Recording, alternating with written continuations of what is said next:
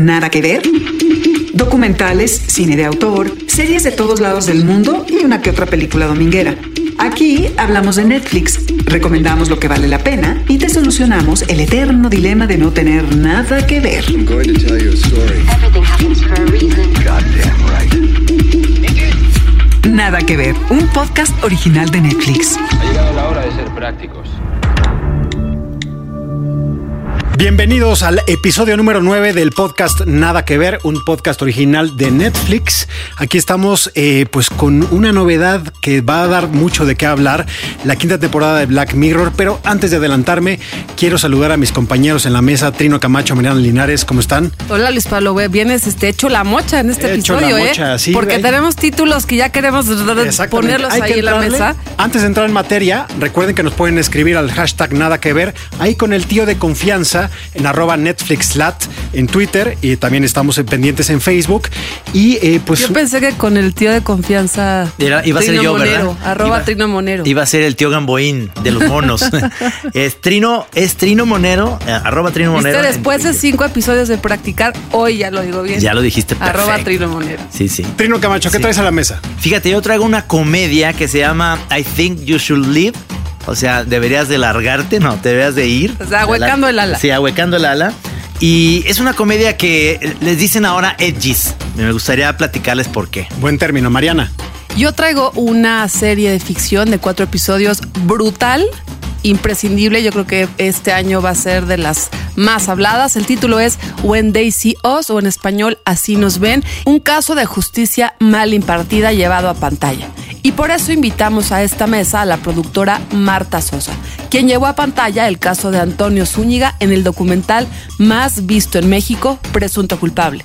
La escucharemos en un ratito. Así que no nos dejen, hay eh, buen material, When They See Us, I Think You Should Leave y comenzamos con Black Mirror.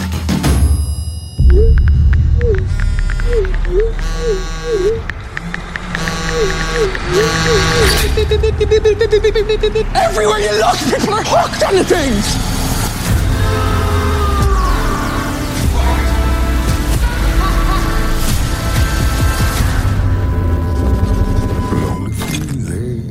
Black Mirror, una de las series más esperadas Uf. por lo que ha creado en esta especie de eh, relación entre el humano, la tecnología, los sentimientos más eh, desagradables que pues, nos hace florecer la tecnología.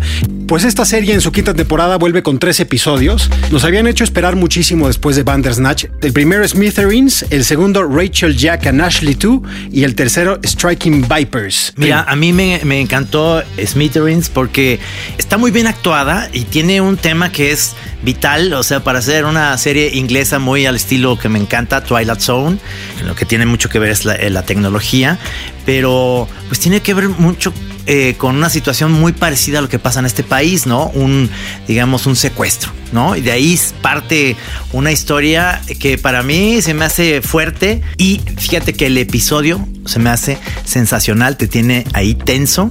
En minutos como que no vas entendiendo y todo se va torciendo como, como pasan estas eh, series y me encantó. Black Mirror temporada 5 está eh, compuesta por tres episodios que si los ven al final todos están de alguna manera eh, entrelazados, yo creo que por una cosa que se llama vida cotidiana. Me pasó que son personajes que dentro de su vida cotidiana tienen una relación extraña con la tecnología que les detona que esa vida cotidiana se perturbe, se tuerza, inclusive que haya un antes y después. Los tres episodios son rudos. Hay uno en particular que es mucho más, eh, que digamos, más eh, easy going, en donde está Miley Cyrus, en donde hay mucha música y donde inclusive eh, hay momentos en donde no les creo tanto en la historia. Siento que tiene momentos eh, inverosímiles en este episodio, en donde una muñeca robot tiene una relación con la protagonista.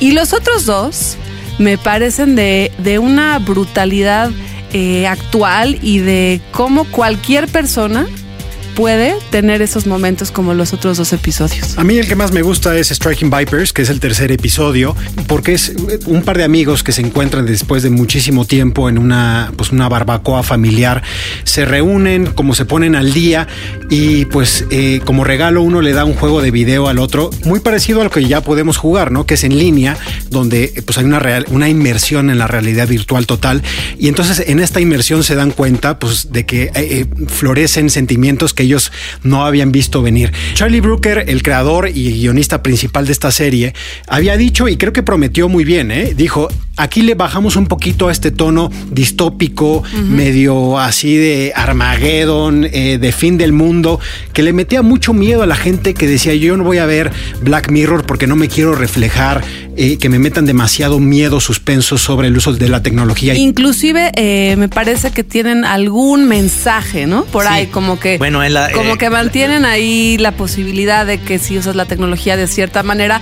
no necesariamente las cosas van a pasar bien y al, al final de cada episodio se resuelve este dilema moral. Hay una crítica ahí como velada, bueno, no ni tan velada como a Zuckerberg, el de Facebook, con este actor que salía en That 70 Show, ¿no? Es, Topher este, Grace. Sí, sí. Topher Grace que lo hace muy bien, un Lo hace estilo súper bien. Zuckerberg, ¿no? Sí, sí, sí, padrísimo porque realmente haces, a- a- hace una muy buena crítica de todo este como gurú, ¿no? Que está ahí Que de inmerso en un pronto es lugar. un dios que va a salvar una vida, inclusive. Sí. Y hay un momento donde pues la, la vida de un ser humano pende de que conteste o no el teléfono a esta persona. Es genial esa parte. Pues bueno, ahí está la, primera recomendación de esta semana, Black Mirror temporada 5. A ver cómo después se acomodan esta gente que reúne las cinco temporadas y te acomoda de favorito a el menos favorito de los, de los episodios. Ni hablar. Una conversación con los protagonistas más influyentes del mundo del entretenimiento. Ricardo Farías, cineasta, productor, escritor, fan de los géneros de ciencia ficción, suspenso y terror. Ricardo, qué gusto tenerte en esta mesa. Miss Linares, muchísimas gracias por invitarme y Mucho que decir sobre Black Mirror. mucho que decir, mucho que decir. Y bueno, sobre Black Mirror y sobre su creador, Charlie Brooker, y para hablar como de los, de los showrunners o de los creadores de una serie y cómo se construye una serie, es un personaje peculiar. Es uno de estos personajes que antes de hacer Black Mirror tiene un bagaje de investigación documental sobre videojuegos y sobre televisión. Es su obsesión, es como el niño bonito de la BBC y poco a poco lo han ido lleva- llevando a hablar de diferentes temas. El señor ha hablado de tres cosas particularmente, videojuegos, televisión y política, de esas tres cosas. Hay un par de, de- de series que son bastante conocidas, de las que yo recuerdo que vi, una que se llama How TV Ruin Your Life y tiene otro que se llama How Video Games Change the World. ¿no? Pero como ese tiene muchas otras. Además, por supuesto, para quien vaya conectando los puntos, tiene una serie que a mí me encanta, que se llama Dead Set, en donde él es el guionista. Eh, y ahí voy a empezar a conectar las cosas con la ciencia ficción y el terror. Dead Set es, es un what if, ¿no? Como dicen los gringos, de qué hubiera pasado si una invasión zombie se queda contenida en el programa de Big Brother. De eso se trata la serie. Entonces son, son estos personajes que están en, una, en, una, en un programa de reality como Big Brother y que de repente descubren que hay una invasión zombie, pero están metidos como en el programa de televisión. este. Ay, nanita. Entonces, bueno, no sé, e- ese es el contexto que hay, eh, digamos que detrás, a un lado de Charlie Brooker. Y en ese contexto Charlie Brooker crea Black Mirror y es muy curioso En donde junta sus obsesiones, como bien dices tú. Exactamente, donde junta eh, sus obsesiones, sus intereses y eh, plantea en el 2011 una primera serie que es muy curioso que además en el 2011 se crea la primera temporada. Eh, todo el mundo habla de- del shock que significa, pero al final es una serie eh, de tres episodios, eh, casi diría yo como de autor, etcétera, etcétera.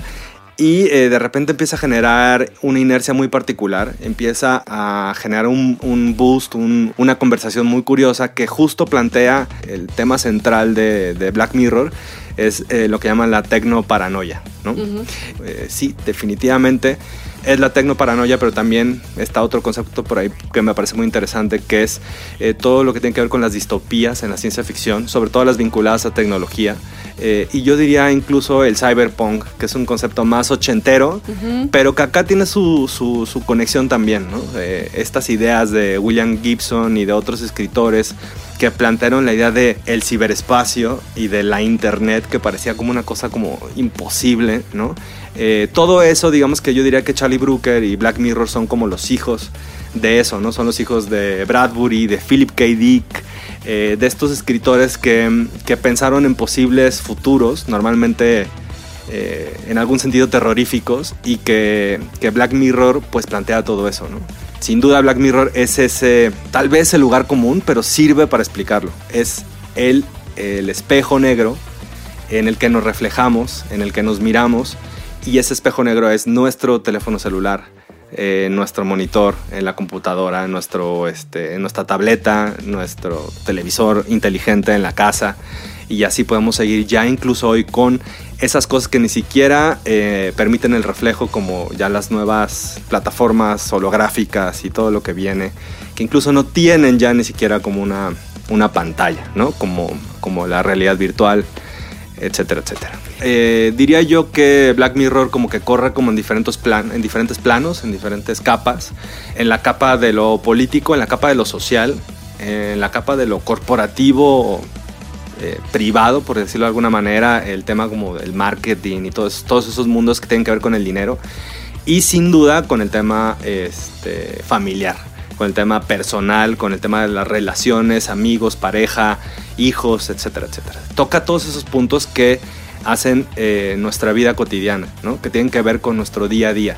Y em, pareciera que no, pero yo creo que Black Mirror cuestiona todo eso, ¿no? Cuestiona estas ideas como del posthumano, el transhumano, cuestiona nuestra, em, nuestra identidad física, corpórea, pero también nuestra identidad digital. Black Mirror es una serie que lo que hace es abrir preguntas, no generar moralejas. Y yo creo que la tecnología, la innovación, cualquier cosa que tenga que ver con el futuro, pero en particular la idea de tecnología, es difícil para mí pensar que tiene una moralidad. ¿no? Somos nosotros, los seres humanos, las personas, las sociedades, los gobiernos, las escuelas, las tendencias de pensamiento, quienes decimos, la robótica es mala, ¿no? O el celular te va a matar.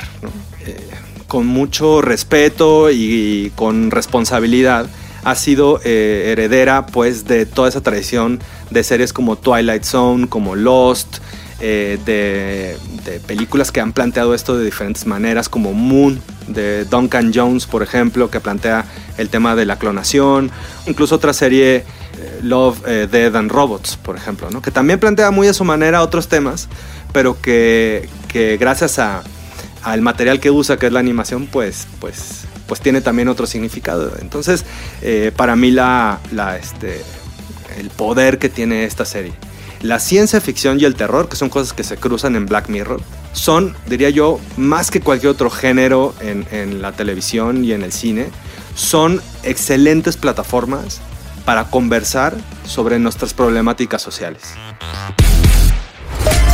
Nada que ver. Un podcast original de Netflix. Pues es un placer tener en esta mesa a Marta Sosa, amiga productora de Amores Perros, Presunto Culpable y próximamente de Cindy La Regia, una cinta mexicana. Muchas gracias por acompañarnos porque vamos a hablar de When They See Us. Al contrario, me encanta estar con ustedes tres. Los escucho todo el tiempo y, hijo, qué emoción que existan, ¿eh? Qué emoción. Urgía una guía así. Urgía, urgía que estuvieras en esta mesa. Marta, vamos a platicar de la serie When They See Us. Es una serie ficción, que quede claro, eh, de cuatro episodios sobre un caso real brutal que sucedió en 1989, en donde cinco adolescentes entre 14 y 16 años fueron acusados de una presunta violación, en donde la fiscal era una mujer muy relevante de color blanco que se empeñó en armar el caso de tal manera que estos niños resultaran culpables. Estuvieron en la cárcel durante 13 años hasta que yo lo veo así, un milagro sucede en esta historia para que puedan salir de la cárcel. Is my mom here? It's just us. You, and us. Who you were in the park with? I don't know names. I just got lost. Where did you see the lady? One one lady. The female jogger was severely beaten and raped. Every black male who was in the park last night is a suspect. I need all of them. Yo creo que es una historia poderosísima. La intención de, la directora Ava DuVernay, que además tiene una formación como periodista y una formación también ah, habiendo hecho muchos documentales, entre ellos uno, uno que pueden ver en Netflix, por cierto, que se llama El Treceavo o Thirteenth, que es un documental que justamente analiza eh, cuestiones de justicia penal. O sea, es una obsesión de esta mujer. De pronto ella empieza a seguir en Twitter, después de ver el documental Central Park Five. De Ken eh, Burns. que- eh, de Ken. Burns y, Sarah hija. Burns y su hija. y su hija, sí. Los empieza a seguir en Twitter y entonces el, que, el, el administrador de esa cuenta de Central Park le contesta, oye, después de hacer Selma, ¿cuál va a ser tu siguiente película? Vas a hablar de Central Park Five. Y entonces ella le dice, a ver, por DM. Y le manda un DM y este le dice, "Oye, ¿a poco los derechos de tu vida nadie te los ha pedido? Y resultaba que no. Yo me puse a pensar qué diferente es hacer una historia, eh, digamos, con base a las personas reales, personajes les podemos decir, como presunto culpable, ¿no? Que puedes armar eh, con lo con las personas que no son actores, ¿no? Pues una especie de narrativa que pueda conmover al espectador. Pero la verdad es que las herramientas que tienes en el documental no son tan emocionalmente poderosas como lo es la ficción que está basada en la realidad. Por eso, como lo va contando, como lo siguen, no lo quiero echar a perder porque la tienen que ver de No, principio claro. a fin. Es una serie que te mantiene al filo de la, de la silla. Yo, o sea, me los eché todo de corridito. Un niño de 14 años que sientes ahí la tristeza, un padre que se porta de una manera muy obsesiva y hace que su hijo Se equivoque. se equivoque de alguna manera. Tienen que ver esta serie que es sensacional. Tiene mucho que ver con esta cuestión que no lo puedes creer que en Estados Unidos haya ese tipo de, de Presuntos culpables. Exactamente, que además la policía los fue hundiendo como si fuera arenas movedizas y no podían, ya entrando en eso, salir los chavitos porque estaban ahí solos. ¿no? Y no sé si les pasó a ustedes, pero es este tipo de historias que terminan y quieres saber todo lo demás, ¿no? Te fuiste a Claro. tu- Yo me fui a las redes sociales, ellos, cada uno de ellos tiene un Instagram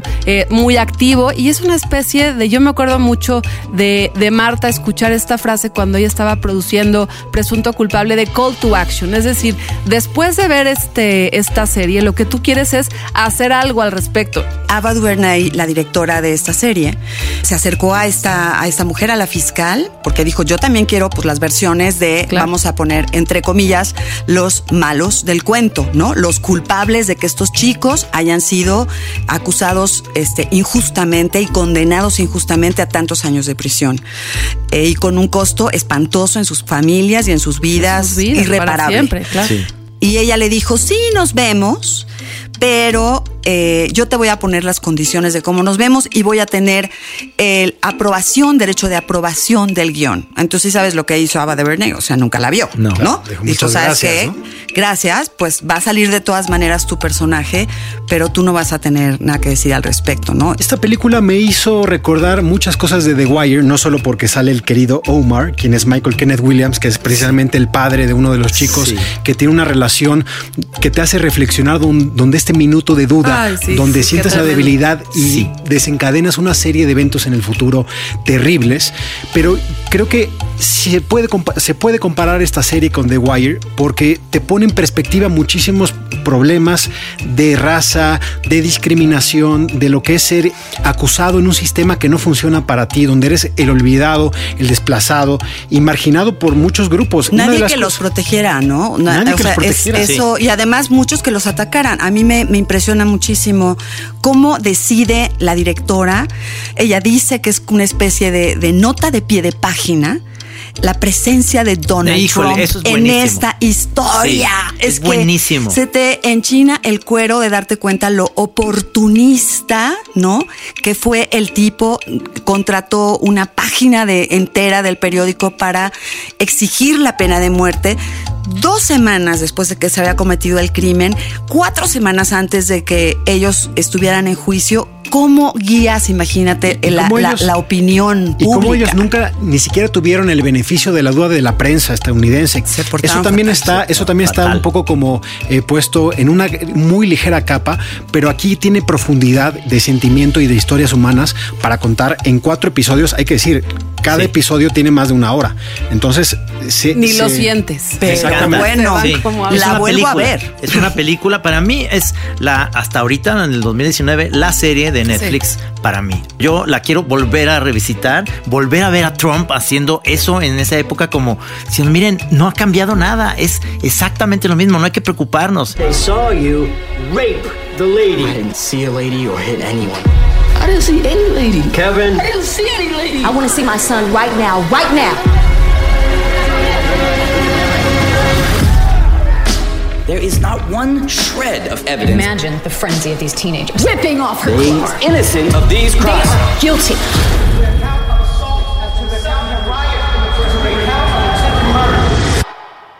They're doing us like this. What other way they ever do us? Y yo como Mariana, después de terminar de ver eh, lo- los episodios, fui a leer, fui a leer de los Central Park Five de este caso y, y me encontré también cómo se confeccionó esta historia y me llama mucho la atención cómo los actores de los chavitos, que son muy jóvenes, realmente solo uno tiene experiencia que salió en Moonlight de, de Barry Jenkins, pero los demás dos chavos no sabían de este caso. Y otra cosa es la música. Me encanta el paso del tiempo cro- cronológico. Oye, la de Moon River. Moon River. Sí, sí. Trino sí la Moon canta.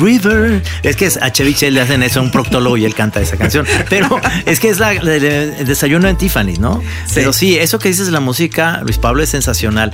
A mí me atrapó y es, te digo, me dejó helado y me dejó como, como diciendo, esto, más de esto, por favor. Sí. No series tan largas que a lo mejor los final, series así concretas, es que son grandes películas que a lo mejor si las, si la ves en el cine serían dos horas con muchas cosas que tendría que cortar. Una de cuatro episodios así, cuatro horas, la ves con gusto porque sabes que puedes ver dos y luego después dos, pero yo me las eché todas de ¿Y corrido. cómo está filmada, señores? Sí. O sea, esa, esa forma de decidir dónde poner la cámara, yo creo que viene mucho también de, de que ella viene de hacer muchos documentales. Sí. Entonces quería que tú te acercaras a los personajes como de una forma muy íntima. Es el poder de una realizadora de contar una historia que llama a la acción, llama a la reflexión, llama a la investigación, pero también te entretiene y por supuesto que genera conversación. Así que esta serie la Sí, tienen no sabemos- que ver. Hay no que verla. decir. Buenas actuaciones, buena realización, Sí. buena música Y un guion. Impecable. Un guion impecable. Un guion impecable. Una mirada cariñosa y una mirada íntima y, la, y toda la confianza